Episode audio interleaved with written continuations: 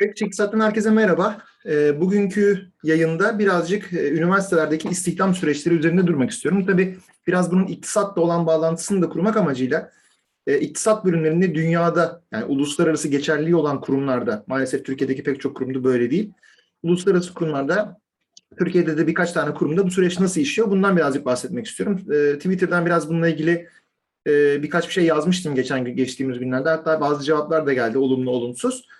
Bunları bir toparlayarak bir şeyler söyleyeyim istedim. Bunun da hatta şöyle bir gerekçesi de var aslında, bu zamanda bunu konuşma gerekçemin. Şimdi iktisadi ve idari bilimler fakültelerinin bir kısmı, tamamı olmasa da e, bayağı e, bu yeni Y K S, yani yerleştirme sınavlarında, Yüksek Öğretim Kurumları sınavının yerleştirme sonuçlarına göre e, çok düşük puanlarla kapattılar veya birçoğu kontenjanını dolduramadı. Birçoğu ise kontenjanına hiç kimseyi alamadı dahi. Yani işte kırk kişilik kontenjan önerip de bununla ilgili bir yayın da yapmıştım. E, sıfır öğrenci alan kurumlar da oldu veya e, işte ne bileyim otuz kişilik kontenjana üç kişi, beş kişi, iki kişi, bir kişi dolduran kurumlar da oldu ve bunun tabii bir gerekçesi de öğretim üyesi kalitesi, tek gerekçesi olmasa da. E, tabii bu iktisattan da bağımsız bir sorun. Türk üniversitelerindeki istihdam süreçleri maalesef iktisattan bağımsız. Yani e, benim eşim e, göz doktoru, göz hekimi. Onlardaki süreçleri de biliyorum. Yani her, her, herhangi bir üniversitede çalışmıyor ama e, tıptaki süreci de biliyorum. Diğer alanlardaki süreci de hakimim. E, iktisatta tabii bunlardan azade değil maalesef yani, ama e, uluslararası kurumlarda, geçerli olan kurumlarda iktisatın çok güzel uyguladığı, yıllardır uyguladığı bir sistem var. Biraz belki ondan bahsetmek Türkiye için yol gösterici olabilir. Yani pek de umudum yok açıkçası ama. Şimdi şöyle bir şey var. Şimdi denebilir ki tabii niye öğretim üyesi kalitesi sadece bu İİBF'lerin e, bu sene Y K S'de başarısız bir performans sergilemelerine neden olsun. Tek gerekçesi bu olamaz tabii ki. Tabii ki doğru, bu olamaz. Çünkü yani diğer bölümlerden bazı daha başarılı bölümler var, daha başarısız bölümler var. E, bunun istihdam politikada çok da fazla değişmiyor maalesef yani. Birkaç üniversiteyi hariç tutarsak eğer. E, birkaç üniversite dediğimde yani aslında sayabilirim. Vakıf üniversitelerinden e, Bilkent, Koç, Sabancı, e, Kadir Has Üniversitesi, Özyeğin Üniversitesi, belki bir dereceye kadar Bilgi Üniversitesi e, sayılabilir. İbn Haldun Üniversitesi sayılabilir. Devlet üniversitelerinden de Boğaziçi Üniversitesi, Orta Doğu Teknik Üniversitesi ve o kadar. Boğaziçi Üniversitesi ve Orta Doğu Teknik Üniversitesi. Bir de yine vakıf üniversitelerinden belki T O B B Ekonomi ve Teknoloji Üniversitesi de sayılabilir. Atlamış olmayayım yani, belki birkaç üniversite daha bunlara eklenebilir ama benim en azından tabii iktisat için konuşuyorum şu anda. E, uluslararası prosedürleri takip eden kurumlar. E, şimdi tabii Türkiye'de e, maalesef e, istihdam süreçlerinin çok sayıda eksisi var. Çok sayıda aslında, yani en başından yanlış dizayn edilen, yani sadece YÖK'ün ilan, mesela gazetelere, basına falan şey diye yansıyor. E, ilanlarda işte böyle çok spesifik koşullar konuluyor. İşte atıyorum ilk konusu üzerine doktora tezi yazmış olmak falan. Tabii o belli bir kişiyi işaret ediyor falan diye eleştiri konusu oluyor ama aslında o sadece bir semptom, yani asıl sorun orada kaynaklanmıyor. Asıl sorun çok daha başka yerlerde yatıyor. Yani en başından e, doktorasını aldığı kurumda eski adıyla yardımcı doçent, yeni adıyla doktor öğretim üyesi doçent profesör olarak gidenler. Yani öyle öğretim üyeleri var ki maalesef lisans, yüksek lisans, doktora, doktor öğretim üyesi veya eski adıyla yardımcı doçent, doçent, profesör, bütün bu süreçleri o üniversitede yaşamış. Şimdi yurt dışında uluslararası geçerli olan kurumda, Harvard Üniversitesi'ndeki öğrenci olup lisans, doktora alsanız doğrudan Harvard Üniversitesi'nde hoca olamazsınız. Bunun hatta bir adı da var. Yani bitirdiğiniz üniversitede hoca olarak kalmaya inbreeding deniyor. Bu da ne yazık ki çok ciddi nepotizme, yani işte ahbap çavuş ilişkilerine e, yol açabilen bir şey. Yani işte sonuçta siz hocanıza birazcık böyle en azından e, gebe kalıyorsunuz. Yani hocanızın e, sizi üniversitede tutması için böyle bir prosedür varsa üniversitede kalmaya çalışıyorsunuz. E, kalmaya çalışmak için de üniversitede bu kararı verecek olan kişilerin suyuna gitmeye çalışıyorsunuz. Onların istediği araştırmaları yapıyorsunuz. Makalelerinize ortak yazar olarak yazıyorsunuz. Ya bu pek çok örnek verilebilir yani. Bu doğru bir şey değil.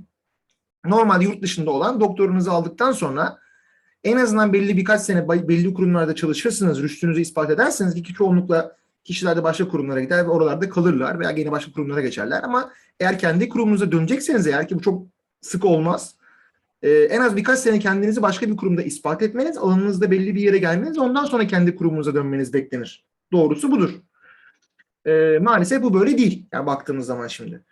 Türkiye'de çok sayıda, e, yani biraz son yıllarda belki biraz değişmiş de olabilir belli gerekçelerle. Hatta bununla ilgili belli tartışmalar da yaşandı. İşte YÖK'ün e, doktoradan sonra doğrudan istihdamı engelleyen kararı protesto da edildi öğrenciler tarafından. Aslında karar doğru bir karardı ama tabii sonuçta Türkiye'de nepotizmin veya işte torpilin diyelim veya işte istihdam süreçlerinin liyakatla işlememesinin tek gerekçesi bu olmadığı için de aslında günah keçisi olarak da bu politikayı belki de ortaya koymak doğru değil, ama bu politika da yanlış bir politika.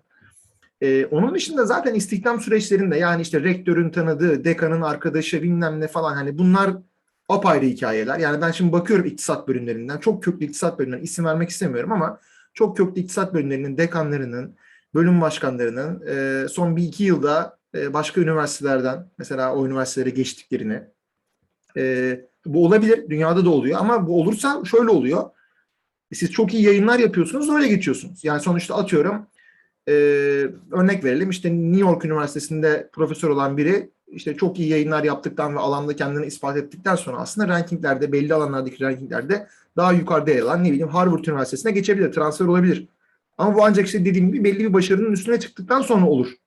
Şimdi ben bakıyorum yani dediğim gibi yine çok köklü iktisat bölümlerinin bölüm başkanlarına veya işte fakültelerin dekanlarına, bazı üniversitelerde, hani Türkiye'nin eski, eski üniversitelerinden bahsediyorum. E bakıyorum yakın yıllarda başka üniversitelerden geçmişler buraya ama e, hani ortada bir yayın performansında böyle inanılmaz bir başarı var mı? Hayır, yok. Nasıl geçmişler? Yani nasıl geçmişler bilmiyorum ayrıntısını ama e, en azından e, akademik başarı, araştırma başarısıyla geçmedikleri kesin. Dolayısıyla bu da zaten mesela kötü bir şey. Sadece dediğim gibi E, bu inbreeding diye anlattığım sistem değil. E, az önce bahsettiğim örnek de kötü. Yani dekan olsa, yine iktisat alanında değil aslında, pek çok üniversitede çok köklü tıp fakültelerinde, çok köklü e, iktisadi ve idari bilimler fakültelerinde, mühendislik fakültelerinde e, dekan pozisyonunda, dekan yardımcısı veya işte oradaki bölümlerde bölüm başkanı pozisyonunda yer alan kişilerin başka üniversitelerden, Anadolu'daki bazı üniversitelerden İstanbul'a, büyük şehirlere geçmek belki bir cazip geliyor insanlara. Araya birilerini koyuyorlar ve geçiyorlar. Bir başarı sergilemeden, yani ekstra bir yani yayın performansıyla geçmiyorlar. Normalde bu yurt dışında, Amerika'da ve Avrupa'nın belli üniversitelerinde yayın performansıyla olur. Böyle torpille, nepotizmle, akraba kayırmacılığıyla veya işte siyasi görüş kayırmacılığıyla vesaire veya herhangi işte başka bir ilişki türüyle falan olmaz. Ee, ve maalesef bunun olduğunu görüyorum hani. Ve tabii bu öğretim üyesi kalitesi de gerçekten Türkiye'deki üniversiteleri aşağıya çeken bir şey. Ee, kalitesinin düşük olması. Yani tabii ki başka faktörler de olabilir. Ne bileyim işte laboratuvarların yetersizliği, kontenjanların fazlalığı, efendim işte e, lab, e, kitap, yani kütüphanedeki kitap sayısının yetersizliği, belli işte veri tabanlarına, database'lere erişimin olmaması, e, seyahat fonlarının düşük olması vesaire vesaire sayılabilir belki. Bunlar da sayılabilir, doğru, ama günümüz şu anda internet çağı. Tabii ki belli alanlarda özellikle laboratuvara çok ciddi gereksinim var. Laboratuvara alınacak malzemelere gereksinim var. Oradaki bürokratik alım süreçlerinin çok hızlı olması lazım vesaire, ama bunlar bir şekilde uluslararası projelerle, ulusal TÜBİTAK projeleriyle aşılabiliyor. Ee, bir de günümüz internet çağı, pek çok bilimde istisnaları tabii ki var. Mesela iktisat için öyle.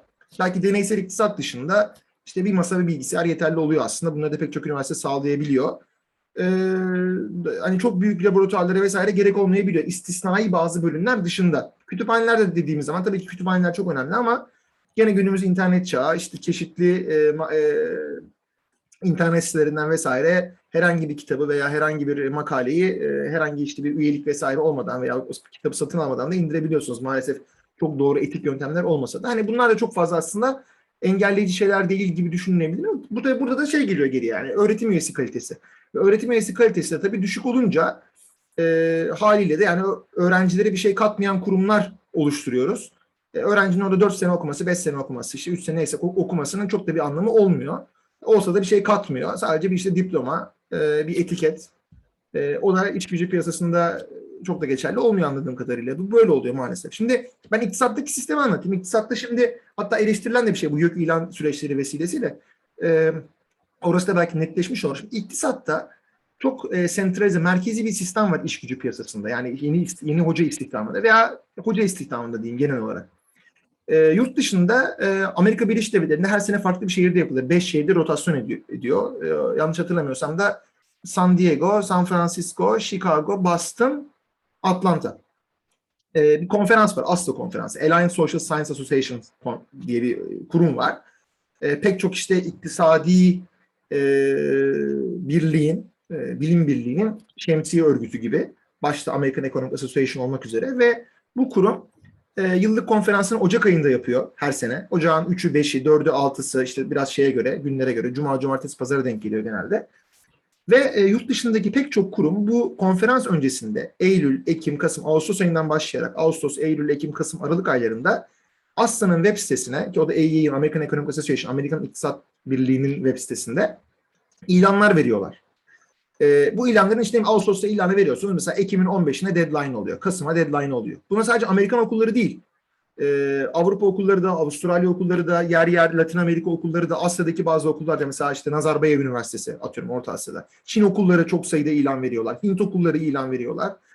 Ee, Avustralya'daki pek çok okul ilan veriyor. Türkiye'de de e, Bilkent, Boğaziçi, benim bildiğim son yıllarda yani işte gördüğüm ilanlar Bilkent, Koç, Boğaziçi, Sabancı, Bilgi, Kadir Has, Özyeğin, T O B B, Türkiye Cumhuriyet Merkez Bankası, Ee, İbn Haldun Üniversitesi'nin yanında gördüm. Onu da unutmuş olmayayım. Ee, bu kurumlar ilan veriyorlar e, bu siteye. İşte sonra başvurular e-mail'le veya belli belli işte başvuru sistemi üzerine. Hatta bununla ilgili sentralize başvuru sistemi de kurdu artık ASSA ve kendi sitesinde. Aynı zamanda Econ Job Market diye bir site üzerinden de başvurular alınabiliyor. Veya e-mail'le de bir işte kurumunuzun e-mail'e de o başvuruların gelmesini isteyebiliyorsunuz. Ne istiyorsunuz? İşte C V, yayınlar, referans mektupları, e, önümüzdeki beş senenin araştırma ajandası, önümüzdeki beş senenin eğitim öğretim ajandası, hangi dersleri verirsiniz, nasıl, derslerinizi nasıl veriyorsunuz, teaching statement deniyor buna mesela. Research statement da işte önümüzdeki üç beş senenin araştırmalarında ne yapmayı düşünüyorsunuz? Yani doktora tezinizi yazdınız, okey tamam güzel, ama önümüzdeki yıllarda ne yapacaksınız? Doktora teziniz, teziniz tabii, o tezinizden makaleye dönüşen çalışmalar olduysa o makaleler, ee, dediğim gibi C V'ler, transkriptler vesaire, bunlar ekleniyor veya bir şey de ekleniyor mesela. Özellikle eğitim öğretimin önemli olduğu kurumlarda, lisans eğitimine önem veren kurumlarda eğer doktora sırasında lisans dersi verdiyseniz o derslerde öğrencilerden aldığınız geri dönüşler. Aldığın, hatta bu sayısal bir ölçekteyse o sayısal ölçeklerin formları veya işte ne bileyim bazı cümlelerde yazıldıysa işte çok iyi hocaları şöyledir, böyle dersi şöyle farklı anlattı, şunu yaptı, bunu yaptı. Bunlar. Bunları topluyorsunuz bir paket halinde, sunuyorsunuz, gönderiyorsunuz. Ee, ve sonra okullar sizi değerlendiriyor. Diyelim ki işte bir okul yüz elli başvuru aldı atıyorum. Tabii yüz elli başvurunun yüz ellisiyle de görüşmek mümkün değil. Bu yüz elli başvuruda elemeler yapıyor. Bunların otuz tanesine görüşme davetiyesi gönderiyor. Bu görüşmeler de bu ASSA konferansı sırasında Amerika Birleşik Devletleri'nin otel odalarında oluyor. Otel oda, gerçekten otel odalarında oluyor yani, ilginç ama hatta pandemi sırasında tabii artık online oldu. Belki de bundan sonra belki online olmaması için de bir sebep yok. Geç, geçtiğimiz yıllarda online çok fazla olmazdı açıkçası. Yani sonuçta biraz orada ASSA konferansında varlık göstermek bir prestijdi de aynı zamanda. Ama mesela bu sene iki bin yirmi iki Ocak'ta Boston'da olacak konferans, olacaktı ama online olmasına dönüldü şu anda. Online olacak pandemi nedeniyle. Geçen sene de online oldu. Ee, ama konferansta otel odalarına görüşmeler yapıyorsunuz. Ee, o okullardan bir, iki, üç kişi geliyor. Ee, sizle görüşüyor, size sorular soruyor. Yaklaşık yarım saat süren, yarım saatte kırk beş dakika arası süren. Diyelim ki işte yirmi beş otuz kişiyle de görüşme yapıyor her okul. Sonra bu yirmi beş otuz kişiyle görüşme yaptıktan sonra bu görüşmelerin sonuçlarını bölüme getiriyor. Bölüm toplantısında bunlar konuşuluyor. Ve e, gene okulun bütçe durumuna göre, maddi, maddi durumuna göre de işte üç, beş, altı, yedi neyse artık o kadar kişi de kampüse çağrılıyor. Bu kampüse çağrılma olayında fly out deniyor. Kampüse yani resmen uçuyorsunuz yani uçakla, eğer tabii işte şeyse yakında bir yerde kampüs ise sizin yaşadığınız yere. Uçakla gidiyorsunuz, otelde kalıyorsunuz, otel paranızı e, kur, sizi davet eden kurumun ödemesi lazım. Beklenen şey bu, etiket bu. Ee, sizde işte bütün gün görüşmeler yapılması lazım hocalarla. Çünkü her hoca gelip sizde otel odasına görüşmedi. Sadece birkaç tane temsilci gelip görüştü. Diğerleri de sizle görüşecekler. Ve en sonunda da günün sonunda bazen belki öğrencilerle de görüşüyorsunuz. Günün sonunda bir seminer veriyorsunuz. Ee, seminer sonrasında akşam yemeğine götürülüyorsunuz. Akşam yemeğinin ücretinin de karşılanması lazım. İşte otel paranızın, uçak paranızın da karşılanması lazım. Veya trenle gitseniz tren ücretinizin de karşılanması lazım. Bu Amerika'da yapılan konferansın bir benzeri son yıllarda Avrupa'da da yapılmaya başlandı. E C M E deniyor. European Job Market for Economists. Ee, İngilizlerin böyle bir gene konferansı vardı. Ee, İngiliz İktisatçılar Birliği'nin yıllık konferansında. Keza yine İspanyolların böyle bir, e, İspanyol İktisatçılar Birliği'nin yıllık konferansında böyle bir daha lokal, e, bölgesel bir e, job market konferansı bulunuyordu. E, ama sonuçta genelde hani en büyük olanı Asya'daki hala en azından. Ve e, bunun sonucunda da işte o kampüs ziyaretlerinin de sonunda diyelim ki altı kişi mi ziyarete gitti? İşte bir veya iki kişiyle teklif gidiyor pozisyon sayısına göre, bütçeye göre okulun. Bu iş böyle yürüyor yurt dışında. Şimdi Amerika'daki üniversitelerin bütçeleri, e, kuralları, işte başlarında YÖK gibi bir kurum olmamasının vesaire gerek nedeniyle bu süreçler çok daha kolay. Orada te, te, sadece tek bir kısıt olabilir. O da okulun bütçesi kaç hoca alımına izin veriyor. E, vermiyorsa zaten mesele yok ama hani veriyorsa da bir mi iki mi? Bu, ancak bu bir kısıt. E, tabii yani o kampüs ziyaretleri sırasında eskaza dekanla veya provostla, rektörle değil ama rektör yardımcısıyla, akademik işlerden sorumlu rektör yardımcısıyla görüşebilirsiniz ama genelde çok büyük olasılıkla e, bu görüşmeler bir böyle bir rubber stamp. Yani sadece işte bir, nasıl diyeyim, bir yani formaliteyi yerine getirme görüşmeleri. Çok da fazla provostun veya rektörün, hatta rektörün hiç çok da provostun, yani akademik işlerden sorumlu rektör yardımcısının veya dekanın rolleri daha kısıtlayıcı oluyor. Tabii istisnaları var bunun. Türkiye'de şimdi tabii e, YÖK ilanı diye bir sistem var biliyorsunuz. YÖK'ten siz ilana çıkmak için izin istemeniz lazım. E, diyelim ki ilana çıkma izni geldi, ilan yayınlandı. on beş gün içerisinde başvuruları toplamanız lazım. Ondan sonra da karar vermeniz lazım. Bu sistem YÖK sistemiyle çok uyumlu değil takdir ederseniz. Yani sonuçta burada bir yurt dışına ilan veriliyor. Peki Türkiye'deki okullar bunu nasıl yapıyorlar? İşte yani orası biraz karışık. Yani YÖK ilan sisteminin etrafından dolanıyorlar. Ama sonuçta öbür türlü de yurt dışından doktoralı ve yurt dışında kendini rüştünü ispat etmiş bir doktoralı öğretim üyesini de istihdam etme şart, şansınız yok.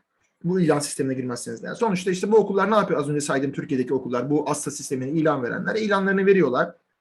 İlan vermenin burada bir ücreti var. En son üç yüz dolar civarıydı ama çok da yüksek bir ücret değil. Sonuçta işte abuk sabuk bir sürü konferansa öğretim üyesi gönderiliyor. Bunu her Türk üniversitesi yapabilir aslında. üç yüz dolarlık bir ücreti var. İşte oraya konferansa bir öğretim üyesi en azından göndermeniz gerekiyor. Onun bir masrafı var. Konferansa gitmek masrafından çok bağımsız değil. Ondan sonra tabii gelen kişilerin Türkiye'deki harcamalarının, işte uçak paralarının ve yol paralarının, otel paralarının karşılanması lazım. Türkiye'deki okullar genelde bunu aralarında üleşiyorlar. Yani benzer zamanda çağırıp adayları Ee, gelmişken mesela hem Bilkent'e hem Koç'a hem Boğaziçi'ne gidebiliyor. Hem ODTÜ'ye hem Sabancı'ya gidebiliyor. Atıyorum yani şeyleri ve bu kurumlar bunları aralarında paylaşabiliyorlardı. Ee, tabii son işte pandemide zaten bozuldu. İlerleyen yıllarda ne olur bilmiyorum ama doğrusu buydu. E tabii şimdi YÖK ilan sistemi var burada. YÖK ilan sisteminde ne yapacaksınız? Ee, tabii adayı bu şekilde belirledikten sonra tabii aday bazlı çıkıyorsunuz ilanı aslında. Şimdi bu da mesela gazetelerde çıkıyor ya bazen. Ee, YÖK ilanına çıktınız. İlanında yazıyor. İşte Namık Kemal'in bilmem nesi üzerinde doktora tezi yazmış olmak. Mesela öyle bir ilan görmüştüm ben birkaç yıl evvel. Edebiyat ilanıydı sanırım. İşte Anadolu'da bir üniversiteden, hatırlamıyorum şimdi. Namık Kemal'in e, bir işte eseriyle ilgili doktora tezi yazmış olmak. Tabii çok spesifik bir ilan bu. Ancak belli bir kişiyi işaret ettiği çok açık. Boğaziçi'nde mesela benim bildiğim kadarıyla ekonomi ilanlarında herhangi bir şart yazmazdı. Çünkü bu asıl süreci sonunda seçilen adayın, Ee, en formal yolda seçilen adayın aslında diğer herhangi bir başvuru olsa dahi o adaylardan daha iyi olacağına inanılırdı. Yani eskazada e, başka bir aday çıkarsa sorun yok zaten ama e, o alınabilir. Alınması lazım bence. Yani bir şekilde ASSA sürecini kaçıran biri. Ama sonuçta o zaman ASSA sürecindeki adayın da teklifinin de aslında onun teklifini sağlanması lazım. Çünkü öbür türlü bir adaya teklif verdikten sonra onu alamazsınız uzunca bir süre. E, yani kadroya katamazsanız resmen e, bütün o kredibiliteniz, yurt dışındaki kredibiliteniz ne yazık ki kaybolur. Şimdi atıyorum Türkiye'de bir devlet üniversitesinde, ODTÜ, Boğaziçi, bu en azından bu devlet üniversiteleri bu süreçlerle, bu sürece giren benim gördüğüm kadarıyla geçtiğimiz yıllarda, yani İstanbul Üniversitesi'nin, Marmara Üniversitesi'ni maalesef görmedim. İzmir'deki herhangi bir devlet üniversitesinin ASSA'ya ilan verdiğini görmedim. Özel üniversitelerden saydım az önce kimlerin bu sürece katıldığını. Bu sürece katılmadığınız sürece e, sizin kaliteli bir aday alma şansınız zayıf. Tabii ki çıkabilir. Türkiye'den doktora değil ama onu da zaten bilmesi lazım bu sürecin olduğunu ve o süreç konuyla başvurması lazım size. E, maalesef tabii Türkiye'de özellikle işte hani devlet üniversitesi boyutunda ve pek çok devlet üniversitesi boyutunda ve aslında pek çok vakıf üniversitesi boyutunda da saydığım birkaç tane istisna hariç süreç böyle ilerlemiyor. Ne oldu, nasıl ilerliyor? Siz doktoranızı alıyorsunuz. Doktora danışmanınızın eskaza başka bir üniversitede bir tanıdığı varsa ona telefon açıyor. Bir kadro var mıdır? Rektöre bir soralım. Rektörü bir şekilde tanıdık, milletvekili, akraba, eş, dost, neyse. Hani bu şekilde kadro bulmaya çalışılıyor. Bu şekilde kadrolar doldurulmaya çalışılıyor. Tabii bu doğru bir sistem değil. Hatta ben bunun şeyini hayal etmiştim. Bir yerde bir Türkiye Ekonomi Kurumu konferansında söylemiştim. Türkiye Ekonomi Kurumumuz da var bizim aslında. Türkiye Ekonomi Association. Ve bu aslında kurum da iki yılda bir yıllık konferans yapıyor. Arada ulusal kongre yapıyor. Uluslararası konferans yapıyor iki yılda bir. Aynı zamanda ulusal kongreleri de var. Bunlarda bir aslında iş piyasası, job market oluşturulabilir iktisat anlamında. Ama tabii Türkiye'de rektörlerin, dekanların vesaire bu işe dahil olmadan bu da job marketin oluşmasının, iş, yani iş piyasasının oluşmasının çok da bir anlamı yok. Çünkü yani siz oluşturursunuz, üniversitelere gelirler ama o kişiyi istihdam edemedikten sonra rektörün onayını alıp veya işte dekanın onayını alıp veya rektör yardımcısının, neyse etkili kişi kimse orada veya bir siyasi parti il başkanının onayını alıp istihdam edilemedikten sonra da çok da bir anlamı olmaz. Ama liyakat süreci böyle işler. Yani e, şimdi YÖK ilan, yani şeyi de bazen anlıyorum mesela bu YÖK ilanları sisteminde özellikle doğudaki bazı üniversiteler için duymuştum yeni açılan.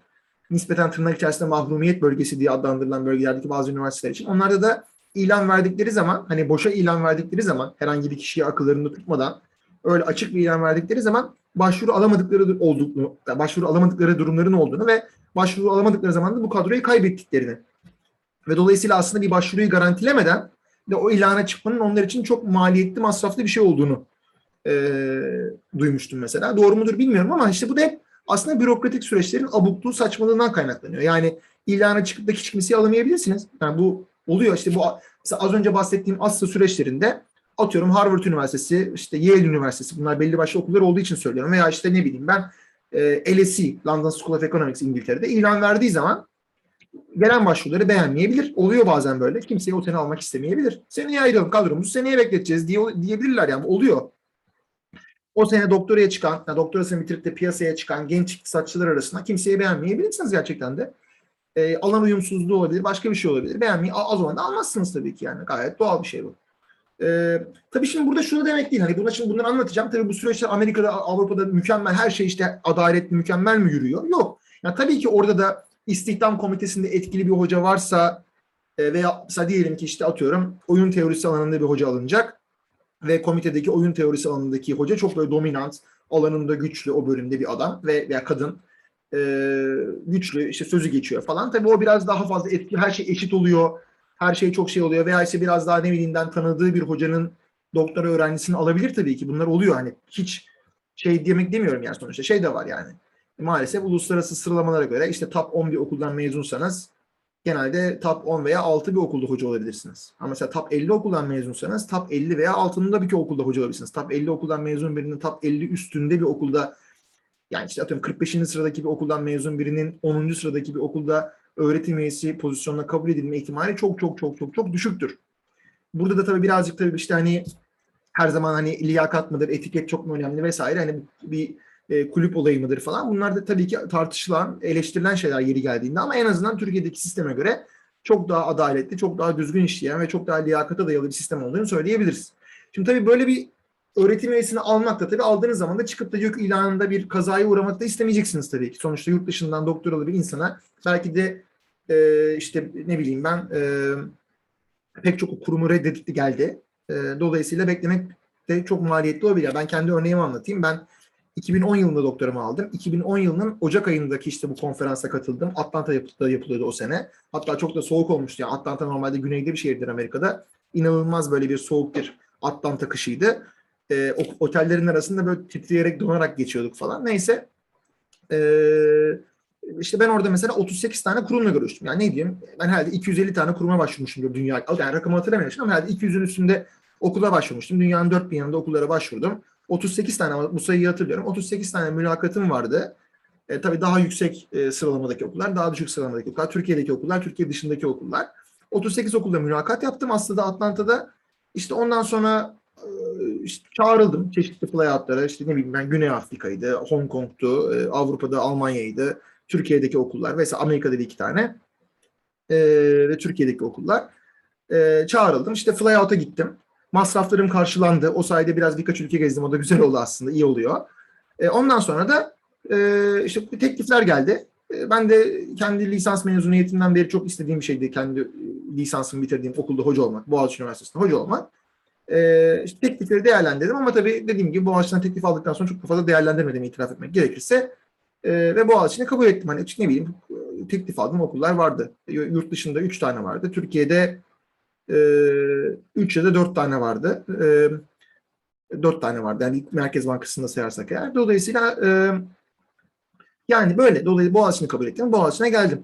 Ama tabii şimdi geldikten sonra tabii benim ilan çalışmaları başladı. YÖK'ten ilan istediler. O zamanki rektörümüz de e, o zamanki şu anda işte e, bir muhalefet partisinde e, böyle çok üniversite sistemi çok işte demokratik olmalı, şöyle olmalı, böyle olmalı diyen bir e, profesör rektördü. E, ODTÜ Sosyoloji bölümünde hocaydı kendisi zaten. Sonradan YÖK başkanı, rektör pardon YÖK, YÖK başkanıydı. E, ve rektörümüzle arası iyi değildi Boğaziçi'nin rektörüyle. Ve rektörle arası iyi olmadığı için de Boğaziçi'nden gelen kadro taleplerini onaylamıyordu. Dolayısıyla biz iki bin on'un Eylül'ünde normalde Boğaziçi'nde ders vermeye başlamış olmama rağmen ben iki bin on bir'in Aralık ayına kadar Boğaziçi'nde herhangi bir kadroya atanmadım. Yani iki bin on'un Eylül'ünden iki bin on bir'in Aralık'ına kadar on altı ay herhalde değil mi? Evet, yani on beş on altı ay e, kadrosuzdum. E, ve hani işte tabii resmi maaşım yoktu, sigortam yoktu vesaire. İşte bir şekilde B A P'tan böyle bir araştırma asistanlığı, şöyle böyle bize biraz para bulmaya çalıştılar. E, yarı formal, yarı informal yollardan, ama tabii e, yani, yani kadrosu olmayan, e, devlet memuru olmayan, İşte vesaire, hani bir sonuçta memuriyetin getirdiği belli haklara, özlük haklarına sahip olmayan durumdaydım yani. Hatta böyle dalga geçiyordum. Gidip yeşil karta mı başvursam? Türkiye'deki yeşil karttan bahsediyorum. Hani herhangi bir sigortası ve geliri olmayanlara verilen. Çünkü o zaman da tabii biraz şeyde olur muydu acaba? Boğaziçi'nde ders veren biri yeşil karta başvuruyor falan diye. Yani neyse, işin trajikomik tarafı bu. Bu okulun sorunundan ziyade Türkiye'deki yüksek öğretimin acıklı bir durumunu yansıtıyor açıkçası. Bu tip ortamlardan geçtik maalesef. Bu da tabii istihdam sürecinin e, hani anlatsam roman olacak bir e, şeysi, özetti. Yakın zamanda da bir yakınının başına da geldi. Onu daha ilerleyen günlerde anlatmayı düşünüyorum. Başka bir alandan, iktisattan değil. E, hatta belki bununla ilgili bilmiyorum. Bir şekilde istihdam süreçleri Türkiye'de nasıl düzeltilir? E, nasıl daha verimli hale getirilir? Bunları da belki bir noktada konuşmak lazım. Ama şimdi sözü çok uzatmayayım. Burada bu kadar bir keseyim. İlerleyen günlerde bununla ilgili belki bir yayın daha yapma şansımız olur. E, şimdilik söyleyeceklerim bu kadar. Beni dinlediğiniz için teşekkür ediyorum ve hepinize iyi günler diliyorum.